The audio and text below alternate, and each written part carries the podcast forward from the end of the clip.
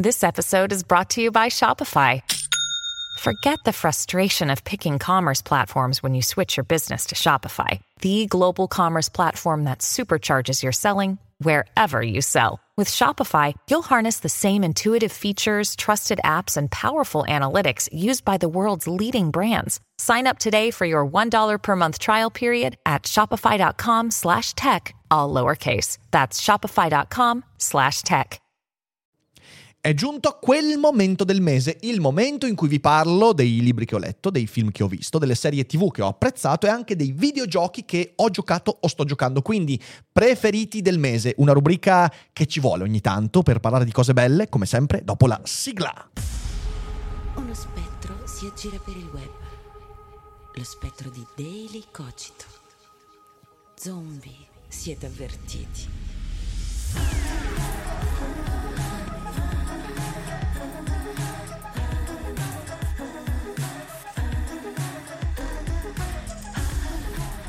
Questo mese ho letto tantissimo, ho visto tanti film, ho un sacco di cose di cui parlarvi e questo è anche il risultato del fatto che siamo passati a una live quotidiana. Mi sono preso il tempo per leggere un sacco di cose che avevo arretrato e oggi voglio parlarvene perché ho letto delle cose veramente molto belle. Eh, prima di lanciarci in questo preferiti del mese, però, voglio anche ricordarvi che c'è la newsletter. Nella newsletter, che è diventata quotidiana da circa due settimane e sto ricevendo ogni giorno messaggi di apprezzamento, sono molto contento perché è una, una newsletter molto minimale male, molto ben impostata, senza cose troppo superflue, eh, con citazioni, aforismi e commenti, insomma cose carine. Ehm, dicevo lì ogni tanto metto anche qualche cosa bella che ho visto, eh, metto qualche consiglio di visione, oltre che i consigli di lettura di articoli che leggo durante la giornata. Quindi insomma lì trovate delle belle cose. L'invito è quello di iscrivervi perché è gratuita, è un bel modo per stare a contatto. Ovviamente da lunedì al venerdì c'è la newsletter, questa minimal, la Cogito Letter. La domenica esce la Letter speciale con eh, cose un po' più cicciotte, insomma, cose un po' più approfondite, è quella che abbiamo imparato ad amare negli ultimi cinque anni, sono cinque anni che tengo la newsletter, pazzesco, incredibile, pazzesco, è entrata a far parte di questa bella cosa che è la Cogito Letter, ci divertiremo insieme nei prossimi tempi, però quest'oggi siamo qua a parlare di preferiti del mese, quindi vi parlerò come sempre di libri, film, serie tv e videogiochi, ovviamente il videogioco sapete già qual è, ma ne parliamo alla fine, invece partirei dai libri. Allora, ne ho letti tanti, dicevo. E parto da un autore che ho già citato nello scorso episodio dei preferiti, perché sto leggendo tutto quello che mi capita fra le mani ed è Thomas Bernard, Estinzione. Voglio partire con una citazione, anche se ho fatto veramente fatica a trovare una citazione buona da questo libro, perché è pieno di cose che avrei potuto leggervi. Lui mio zio Georg, già molto presto, mi aveva per così dire aperto gli occhi sul resto del mondo. Aveva richiamato la mia attenzione sul fatto che, oltre a Wolfsek, che è il paese natio del protagonista, e al di fuori dell'Austria, c'è dell'altro, qualcosa di assai più grandioso, qualcosa di assai più smisurato, e che il mondo non consiste, come generalmente e solitamente si presume, di una sola famiglia, ma di milioni di famiglie, non di un solo luogo, ma di milioni di luoghi simili, e non di un solo popolo, ma di molte centinaia e migliaia di popoli, e non di un solo paese, ma di molte centinaia e migliaia di paesi, che tutti singolarmente presi sono i più belli e i più importanti. L'umanità nel suo insieme è infinita, con tutte le sue bellezze e le possibilità, diceva mio zio Georg. Solo gli ottusi credono che il mondo finisca laddove finiscono loro, ma mio zio Georg non mi ha iniziato solo alla, letteratura e dischiuso la letteratura come paradiso senza fine, mi ha iniziato anche al mondo della musica e mi ha aperto gli occhi su tutte le arti. Soltanto se abbiamo una giusta concezione dell'arte, abbiamo anche una giusta concezione della natura, diceva. Soltanto se sappiamo fare un uso corretto della nostra concezione dell'arte e quindi goderne, sappiamo fare un uso corretto anche della natura, quindi goderne. Questa citazione è bellissima, la amo perché eh, corrisponde in un modo un po' strano anche a quello che penso io. L'arte è un ottimo allenamento per capire quello che ti circonda, per guardare alla natura con occhi più ampli. E, la, l'arte a me ha insegnato che il mondo è molto più vasto rispetto al luogo da cui provengo e rispetto alla prospettiva da cui io parto. Ho cercato di esprimere questa cosa in La parola Don Chisciotte, quindi insomma, e questa è un'idea che ha avuto un certo, una certa influenza su di me. Eh, questo poi è un libro molto nero. Eh, come potrei definirlo? Potrei... Eh, eh, Bernard è un gioioso nichilismo, perché è, è un autore molto oscuro che mi ricorda Dürrenmatt, mi ricorda altri autori terribili, autori che ti scavano dentro e che arrivano al nocciolo dell'umanità, al, al niente, all'abisso che abbiamo dentro. Però Bernard, a differenza di altri, lo fa con questo stile che io non posso non definire gioioso, divertente, per quanto caustico, terribile. La Fornace, l'ho citato, è un libro, un libro veramente a colpi di accetta, continuo colpi di accetta, però un libro che al tempo stesso ti trascina ed è una cosa strana. E questo è un autore che sto amando follemente. Sto leggendo altri due libri suoi, sicuramente li sentirete nella prossima puntata di Preferiti del mese. Però questo mese è stato dedicato ad Estinzione, ehm, che per ora è di quelli che ho letto eh, quello che mi è piaciuto di più. Ehm, è bello tosto, quindi non lo leggete in due settimane, ci ho messo un mese e mezzo, eh, però ve lo consiglio veramente. Libro incredibile, incredibile. Bernard, autore incredibile.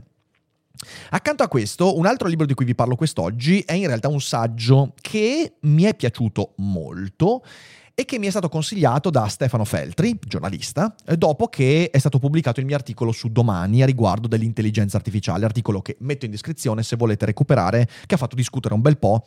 E questo testo si intitola Macchine ingannevoli eh, di Natale, eh, Simone Natale. Vi leggo una citazione, poi lo commento brevemente. Dice l'autore, L'idea che la capacità di mentire sia una caratteristica distintiva degli esseri umani riecheggia nel test di Turing. Se il test è un esercizio di interazione uomo-computer, questa interazione è modellata da un inganno, il computer vincerà la partita se riuscirà a ingannare l'interrogante umano. Il test di Turing si può considerare in questo senso come un test di individuazione delle menzogne in cui l'interrogante non può avere fiducia nel suo interlocutore perché gran parte di ciò che un computer dirà è falso. I critici del test di Turing ne hanno talvolta indicato questo aspetto come uno dei difetti, argomentando che la capacità di ingannare gli altri non debba essere un valido criterio di intelligenza. Si può però controbattere che il test non misura l'intelligenza, ma solo la capacità di riprodurla.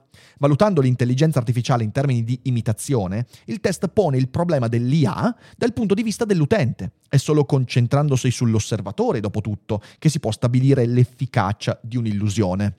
Ora, questo è un libro che mi ha colpito molto perché mi sento molto in sintonia con le tesi portate. L'idea di una tecnologia fondata sul concetto di inganno è, che ci piaccia o meno, un problema, o perlomeno è un qualcosa che vale la pena che venga discusso. Le reazioni al mio articolo sono state ah, ma, ma, ma, che cazzata, ma no, ma non ha senso, ma in realtà eh, se qualcuno mi dicesse ma come la pensi sull'intelligenza artificiale, come mi è capitato di dire varie volte, io non, non lo so come la penso, so che ci sono vari problemi, so che una cosa valevole di discussione è questa. Siamo sicuri che la tecnologia debba prendere l'inganno, debba prendere il camouflage come ehm, criterio eh, valutativo, eh, perché questo secondo me è una cosa che vale la pena discutere ed è legata al fatto che abbiamo una società che ha abbandonato da molto tempo l'idea che invece la capacità di dire la verità sia criterio di intelligenza. E io credo che vada discussa questa cosa. Non che sia vera, falsa, bella, brutta, che vada discussa. Non c'è una discussione. Noi abbiamo preso pedissequamente l'idea che un computer è più avanzato quanto più riesce a ingannarci. E questo ci porta all'idea che intelligenza significa menzogna, inganno. Ora, sappiamo benissimo, l'abbiamo anche discusso in passato, certamente nella maturazione di un individuo la menzogna ha un valore fondamentale, ma secondo me è più fondamentale la capacità di smascherare la menzogna che non il valore dell'inganno in sé per sé. Un essere umano eh, matura quando una sua menzogna viene smascherata, quindi quando si vergogna, non quando riesce a perpetrare l'inganno nei confronti degli altri. Quindi questo libro secondo me è interessante perché porta avanti quel dubbio lì, ma e se non fosse esattamente così bello, così tranquillo il fatto di dire ah, test di Turing? Non so, parliamone, cioè nel senso per me è un dibattito aperto, non ho risposte, non ho assolutamente nessun tipo di certezza. Ho scritto quell'articolo dicendo ragioniamoci. Secondo me sarebbe bene ragionarci. Terzo libro che vi consiglio. Eh, finalmente sono riuscito a riprendere e terminare un libro che avevo cominciato e già citato in passato, ma poi avevo abbandonato dopo circa un 30% di lettura. Ed è Il problema dei tre corpi di Jijin Liu. Jijin, Jijin Liu, non lo so, è, cioè, è autore cinese eh, che ha vinto il premio Nebula, ehm, libro che è diventato famoso perché è stato eh, eh, ha, ha, ha, avuto un apprezzamento anche dal presidente Obama, che è un lettore appassionato di fantascienza. È un libro di fantascienza eh, cinese. E vi dico, l'ho letto l'anno scorso e l'ho abbandonato. Adesso era il momento giusto. L'ho ripreso in mano e l'ho letto. È interessantissimo. È un libro interessantissimo. Non posso dire che, mi, che l'abbia amato, però sicuramente mi ha portato a dire leggerò i sequel perché questa è una trilogia.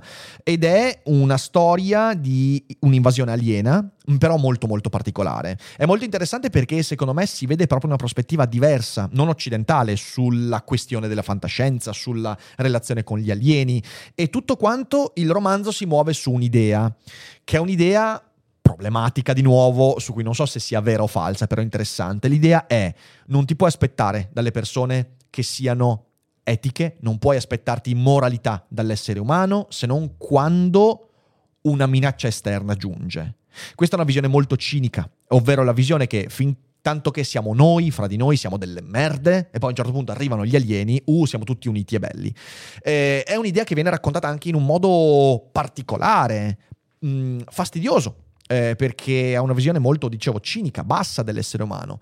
D'altra parte, credo che ci sia un fondo di verità e ci sia qualcosa di interessante. Leggetelo, è un romanzo che unisce fantascienza e horror, ci sono delle parti molto, molto molto, molto pesanti da leggere, molto crude, e, e, e però è un autore interessante, quindi sicuramente consigliato. È possibile, però aspetterò di leggere tutta la trilogia, adesso non mi ricordo neanche come si intitolano gli altri, è possibile che io ne faccia un daily cogito, vedremo.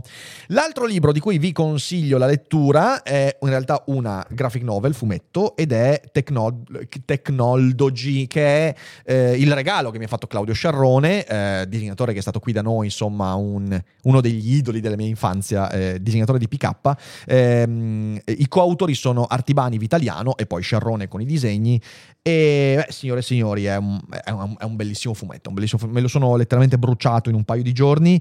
E, ehm, ben scritto, poi i disegni di Sciarrone sono ovviamente sempre, sempre una certezza io ho rivisto proprio lo stile che ho imparato a amare durante la mia, la mia adolescenza con PK eh, e io faccio i complimenti a Claudio perché è veramente un'opera di altissimo livello. Eh, è un'opera che parla di, di, noi, parla del rapporto con la tecnologia, parla, eh, parla, dei problemi con la tecnologia, il rapporto con l'algoritmo. Ehm, voglio farci anche una puntata la settimana prossima, visto che è un argomento emerso varie volte negli ultimi mesi. Eh, cosa vuol dire combattere contro l'algoritmo, vivere contro l'algoritmo? Eh, questo è un libro che cerca di raccontare ciò che che abbiamo perso in tutto quello che abbiamo acquisito.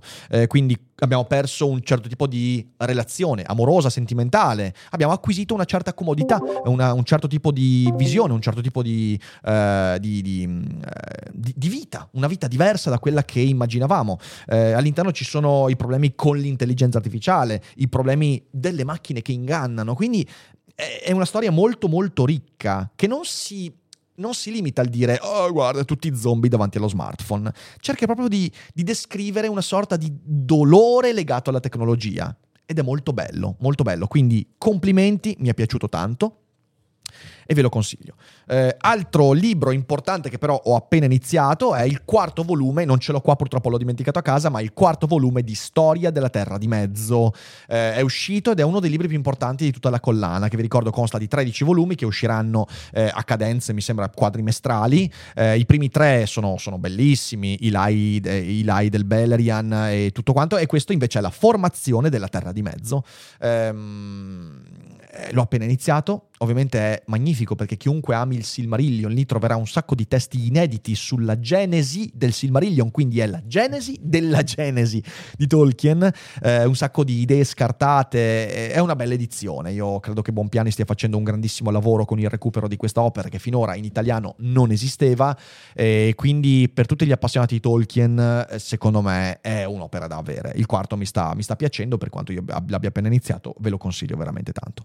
Eh, prima di passare ai film, qualche ringraziamento perché mi sono arrivati dei libri omaggio che sto per leggere. Eh, intanto Calypso, la bambina wifi, eh, che con i disegni della nostra amica Agnese Innocente, scritta da Francesco Morgando, mi è arrivato proprio in questi giorni, ho già dato un'occhiata, è un romanzo con illustrazioni fatti, fatti ovviamente da Agnese, e me lo leggerò e poi vi farò sapere cosa ne penso. Comunque complimenti Agnese perché sta facendo una ottima, ottima carriera. E dopodiché il nostro amico Alberto Mingardi mi ha mandato Capitalismo, una parola che ci piace qui sul canale, Capitalismo edizione Il Mulino, eh, io mi aspetto un libro che eh, riesca a riassumere tanti lavori che Mingardi ha fatto in passato, ma mi aspetto anche qualcosa di più. È dalla rivoluzione industriale che aspettiamo la fine del capitalismo. Per sostituirlo con cosa? E vedremo quali saranno i contenuti e poi ovviamente eh, spero anche di riuscire ad avere qui di nuovo in studio il nostro caro Alberto. Questi sono i libri, eh, come vedete insomma sono tanti, c'erano anche altri ma ho fatto una selezione. Per tutti gli altri, insomma, date un'occhiata alla newsletter perché gli metto sempre anche consigli di lettura di cose che ho letto e apprezzato. Passiamo ai film. Anche di film ce ne sono tanti perché questo mese ehm, ho visto meno serie, ho visto molti film. Partiamo da una stroncatura. Partiamo da una stroncatura. Eh, io ci ho pensato anche, ci ho pensato perché poi mi sono rivisto i suoi altri film che io ho amato molto, ma Bo ha paura. Allora, eh, cosa volete? Ehm, com'è che si chiama? Oddio santo, mi sta sfuggendo il nome. Ari Aster. Eh, Ari Aster, mi veniva Eggers, mi veniva, eh, scusatemi, Ari Aster. Ari Aster ha fatto, ehm, ha fatto dei... ha fatto Midsommar. Midsommar è un, è un, film straordinario, l'ho rivisto dopo Boa Paura perché mi sono detto, ma... Ma sono uscito con questa confusione dal cinema con Boa Paura. Aspetta che mi riguardo Midsommar. Midsommar è un film e- e- e- eclatante possiamo dire che Ari Aster ha problemi con la mamma, con le donne, non c'è alcun dubbio, eh, però è veramente un grande film. E questo ha ampliato il disagio che ho provato di fronte a Boa Paura. Certo, qualcuno potrebbe dirmi, beh, è un film che vuole metterti a disagio. Sì, va bene, grazie al cazzo. Il problema è mm, molto semplice, che è un film, secondo me, diviso a metà. E la prima metà mi ha visto entusiasta, la prima metà è bellissima, ci sono alcune scene fenomenali. Eh, la seconda metà, invece, eh, sono uscito dal, dal, dal cinema con un grandissimo what the fuck. Capisco è l'intento, capisco. L'intento è creare un film che sia di fatto un attacco di panico lungo tre ore e mi ha messo panico, ma per motivi diversi. La prima metà mi ha messo panico perché ci sono delle scene in cui ti viene trasmessa proprio l'atmosfera di panico e eh, mi è salita la pelle d'oca, ho, ho, ho provato delle emozioni vere. La seconda metà eh, io non, non, non, riesco a capire. Non riesco a capire intanto perché si dilunga enormemente in cose che potevano durare la metà. Cioè, parliamoci chiaro, adesso uno può dire quello che vuole, ma questo è un film che poteva durare tranquillamente due ore, due ore e dieci, ne dura tre, è un problema. E qui lo voglio dire, è un problema legato al digitale, è un problema legato al fatto che il costo di produzione per minuto dei film si è abbattuto talmente tanto che adesso gli autori logorroici possono permettersi di essere logorroici ed è un problema narrativo perché la logorrea non è un buono stile narrativo. Mai, in nessun caso. Gli autori eh, grandi che fanno opere vaste, eh, non sono logorroici, è che hanno tanto da dire. Boa paura, mi spiace, è un film logorroico. È un film logorroico in cui nella seconda metà ci si lascia andare a questa logorrea che finisce anche con degli spiegoni devastanti. Ora non faccio nessuno spoiler, eh, però tutta la parte di spiegone con la mamma. Che due coglioni, non aveva nessun senso. Mi spiega tutte cose che avevo già capito. Accanto a questo, ehm Vacanze in Sicilia o in Sardegna. Con i traghetti GNV viaggi in relax, porti tutto quello che vuoi e ottieni super vantaggi. Col nuovo programma Fedeltà MyGNV accumuli punti viaggiando, ricevi un cashback del 20% e tanti sconti a bordo. Non c'è modo più conveniente per andare in vacanza. Scopri i dettagli su gnv.it. Il pisello gigante. Cioè, lì hanno preso, hanno preso l'animatronic di Jabba the Hutt e l'hanno messo in una soffitta.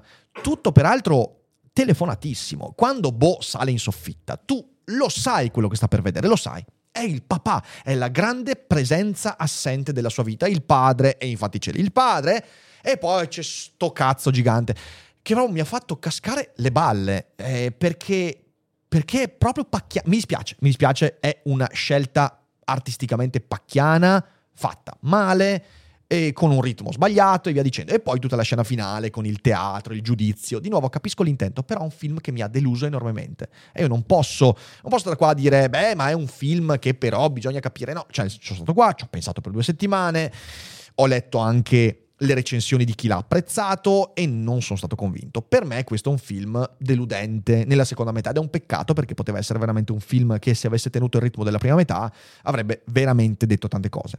Peccato, a me deludente. Speriamo che poi col prossimo si riprenda. E adesso, se siete di quelli che hanno amato Ari Aster, hanno amato Boa Paura, non venite qua a dirmi, eh, non hai capito niente. Cioè, nel senso, il film l'ho capito, l'ho studiato, l'ho guardato, ho letto le recensioni e semplicemente non sono d'accordo con chi l'ha apprezzato per i motivi che ho detto e tanti altri. Peccato.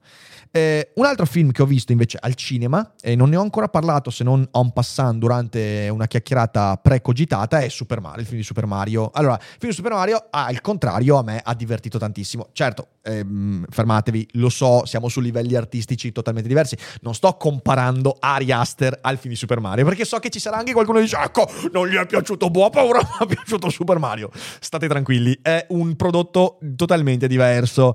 Quello che voglio dire è che a me è piaciuto e ho sentito delle critiche a questo film, che secondo me è una grande festa dell'immaginario Nintendo. Eh, sono anche contento che sia andato così bene, perché significa che poi ci sarà anche un sequel e magari ci sarà anche un ciclo di film che, che, che spero siano a questo livello.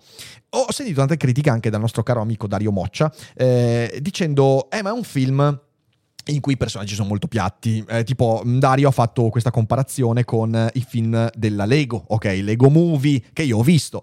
Sono bellissimi i Lego Movie. Il problema è che secondo me sono due mondi diversi. Cioè, io sono un giocatore di Super Mario fin dall'inizio, perché il primo Super Mario è quello dell'Entertainment System 1996 o 97, l'ho giocato avevo 9-10 anni, e, e, poi li ho giocati praticamente tutti. Ehm quando è che c'è un approfondimento della personalità dei personaggi? Cioè, nel senso, i primi momenti in cui i personaggi vengono costruiti da un punto di vista di ca- caratteristiche, personalità, scelte, via dicendo, eh, forse Super Mario Odyssey, c'è qualcosa in Galaxy, però eh, cioè, Super Mario è quella roba lì, è, è, è un, un, personaggio veicolare, è un personaggio che non ha un, quasi mai una sua storia, che è applicabile a 10.000 cose, è una maschera Super Mario e lo sono anche gli altri, da Todd a Bowser.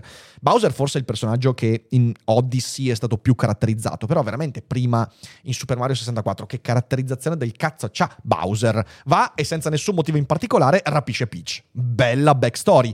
Eh, Infatti, ciò che mi ha stupito nel film è che invece, per esempio, a un personaggio come Bowser danno, danno una backstory, danno delle intenzioni, cioè lui viene raccontato perché è cattivo, quali sono le sue intenzioni, i suoi difetti, e questa cosa qua mi ha stupito perché non me l'aspettavo, mi aspettavo una cosa molto invece più piatta. Quindi chi critica Super Mario dicendo è un film molto piatto, beh, cioè nel senso, no, co- come fai ad aspettarti una cosa del genere? Eh, io mi sono divertito tanto, tantissimo, eh, sono rimasto col sorriso stampato in faccia tutto il tempo e spero di vedere anche dei sequel molto presto. Spero anche di vedere un nuovo Super Mario perché, e che cazzo, lo facciamo sto Odyssey 2 per piacere, per piacere. Sono sette anni ormai senza un, un vero gioco di Super Mario, male Nintendo, male.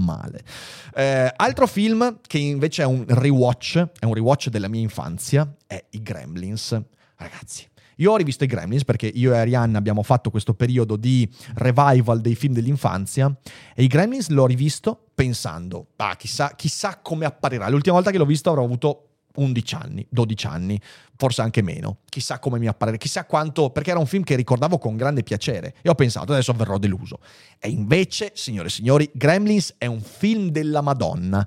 Non solo, io non ricordavo neanche che era di Spielberg peraltro, ma non solo perché perché anche gli effetti riescono a tenere, cioè nel senso sti pupazzoli devo dire che sono molto meglio rispetto a tanti altri pupazzoli, tipo quelli di Avatar 2. Sto scherzando, sto scherzando, sto scherzando. tranquilli, tranquilli. Dicevo, eh, sicuramente meglio del pisello di Buona Paura, non c'è alcun dubbio, però eh, sti pupazzoli sono molto meglio rispetto, rispetto, a tante altre cose che vedi oggigiorno. Mm, però un film sull'inconscio. Gremlins, e questa cosa non l'avevo, cioè nel senso, avendola vista da, da piccino, non è che avessi avuto, cazzo, vedendo adesso, è un film sull'inconscio. È veramente il film in cui ogni elemento cerca di raccontare il ruolo e il rapporto fra la razionalità, rappresentata dal papà inventore molto quadrato, dal pensiero calcolante, e invece è tutto ciò che ci fa perdere il controllo nella vita, perché i gremlins rappresentano ciò che più o meno stupidamente la razionalità non riesce a comprendere e magari allontana. Infatti nel film, mentre il disastro nella città accade, dov'è il papà razionale? alla convention degli inventori, distante mille miglia, a star lì a fare cose inutili. È un film bellissimo sull'inconscio e noi continuamente facciamo tutto questo. Noi abbiamo un pensiero razionale calcolante che pensa di capire e quando si avvicina un qualcosa dell'ombra junghiana, dell'inconscio freudiano, di, questi, di queste cose che ribollono nella nostra vita, la razionalità guarda dall'altra parte. Nel frattempo succedono i danni. È un film bellissimo. Eh, peraltro, scusatemi, quello devo dire. c'è una delle cose più horror della vita che io avevo rimosso completamente, ma che sicuramente nel mio inconscio ha serpeggiato e ha causato dei danni. Eh, non voglio spoilerare, guardatevelo, però quando la ragazza, non mi ricordo il nome, racconta perché lei detesta il Natale. Ragazzi, cioè è uno dei racconti più horror, più tragici che io abbia mai visto e mi sono fermato. Ho guardato Ari e ho detto i miei genitori mi mostravano questa cosa quando avevo dieci anni. è tortura psicologica. Veramente devastante. È un film anche maturo, cioè nel senso maturo che come è giusto per film di quel, di, degli anni Ottanta, riesce a prendersi anche poco sul serio perché c'è la scena in cui i gremlins cattivi sono al bar ed è, ed è spassosissimo. È un film che mi ha sorpreso riguardare. Io vi consiglio veramente di riguardarlo perché è un film solido, veramente solido. Mi ha stupito. Altro film che mi è piaciuto, Empire of Light, eh, con una bravissima Olivia Colman. Eh, lo trovate su Disney Plus e, ed è un film che racconta eh, le vicende intorno a un cinema negli anni, adesso non mi ricordo, anni 70 mi sembra siano anni, sì, anni 60-70, eh, di un cinema inglese eh, proprio nell'epoca in cui esplodeva il, il razzismo, la discriminazione, eh, nell'epoca, della prima epoca della Thatcher, quindi anni 70 in realtà. Ehm, una storia di, di, di, amore e di razzismo. Mi è piaciuta molto, un film molto delicato che parla di razzismo, parla di malattia mentale, perché Olivia Colman ehm, eh, interpreta un personaggio che lavora in questo cinema, che però è affetta da un disturbo mentale. È un film molto delicato, anche sì, molto ha, quel romanticismo un po' decadente che, che, in questo tipo di film funziona veramente bene. Ve lo consiglio, non dico altro perché è veramente un bel film da vedere. Altro film, e io questo l'ho visto dieci giorni fa ed è stato stupefacente. Willis Wonderland. Allora, voi sapete quanto io adori Nicolas Cage. Io sapete che io Nicolas Cage ho proprio una grande passione. Io ogni film non vedo l'ora che esca. Renfield esce fra pochi giorni. Ho fatto la monografia su Dracula proprio ispirato da Renfield e mi sono trattenuto a non citare il film perché non l'ho ancora visto.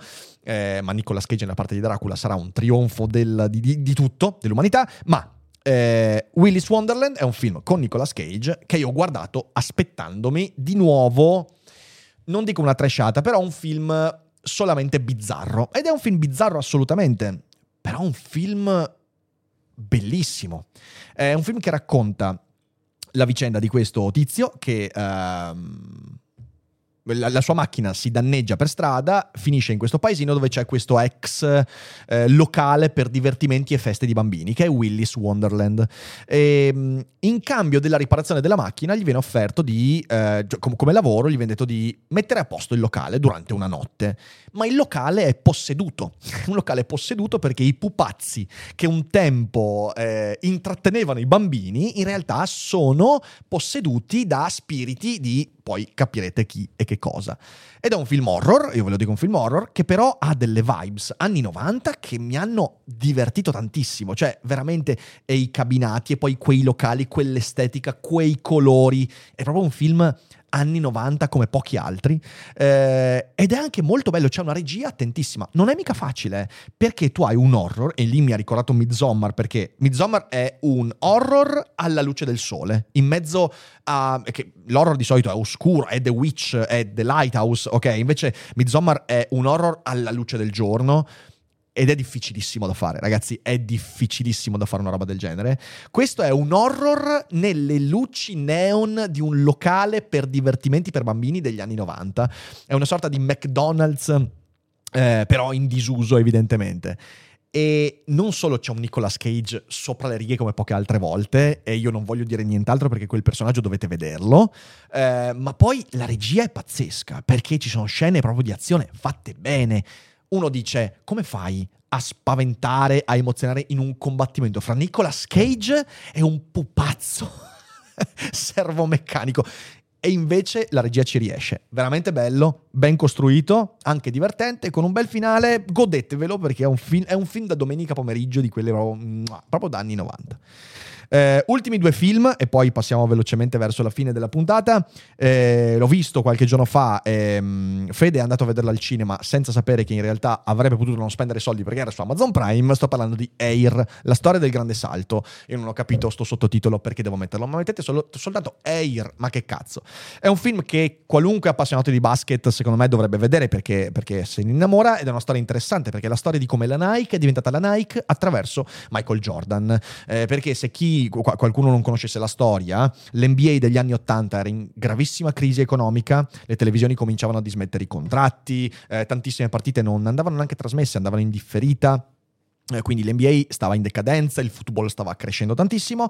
Michael Jordan eh, è arrivato nel 1984, eh, nessuno sapeva che sarebbe diventato Michael Jordan e infatti è diventato Michael Jordan anche grazie alla Nike. C'era l'NBA in crisi, la Nike in crisi, eh, sono riusciti ad accapararsi il contratto di Michael Jordan e questo ha fatto rinascere l'NBA e la Nike eh, che ha soppiantato Converse All Star che poi è stata acquistata dalla Nike e poi anche Adidas e via dicendo. È una storia pazzesca, non solo di marketing, non solo economica, ma anche proprio della storia americana. Eh, a me è piaciuto il modo in cui hanno lasciato in ombra in qualche modo la figura di Jordan, che infatti non viene mai inquadrato, è sempre di spalle, non parla mai, eh, che non è evidentemente Jordan, ma è, ma è una controfigura, ed è la storia di, interpretata da Matt Damon di colui che ha voluto fortissimamente ingaggiare Michael Jordan per la Nike quando neanche Michael Jordan avrebbe mai voluto eh, avere un contratto con la Nike. E io ricordo che eh, da quella roba lì, di fatto, l'economia americana e l'immagine dello sport americano ha avuto un'esplosione come mai fino a quel momento. La Nike è il motivo principale per cui Michael Jordan è lo sportivo più famoso della storia dello sport. È un bel film, poi anche per chi non è appassionato di basket merita una visione, quindi dateci un'occhiata. Ultimissimo, poi si passa a serie e videogiochi.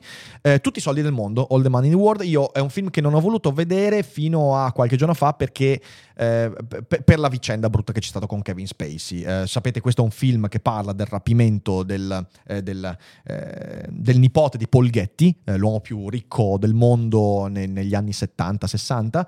è stata una storiaccia orribile. Paul Getty passa per quello che era, cioè una persona malata, una persona malata, anche se all'inizio forse poteva avere anche qualche ragione nel non, voler, non, non voler pagare il riscatto.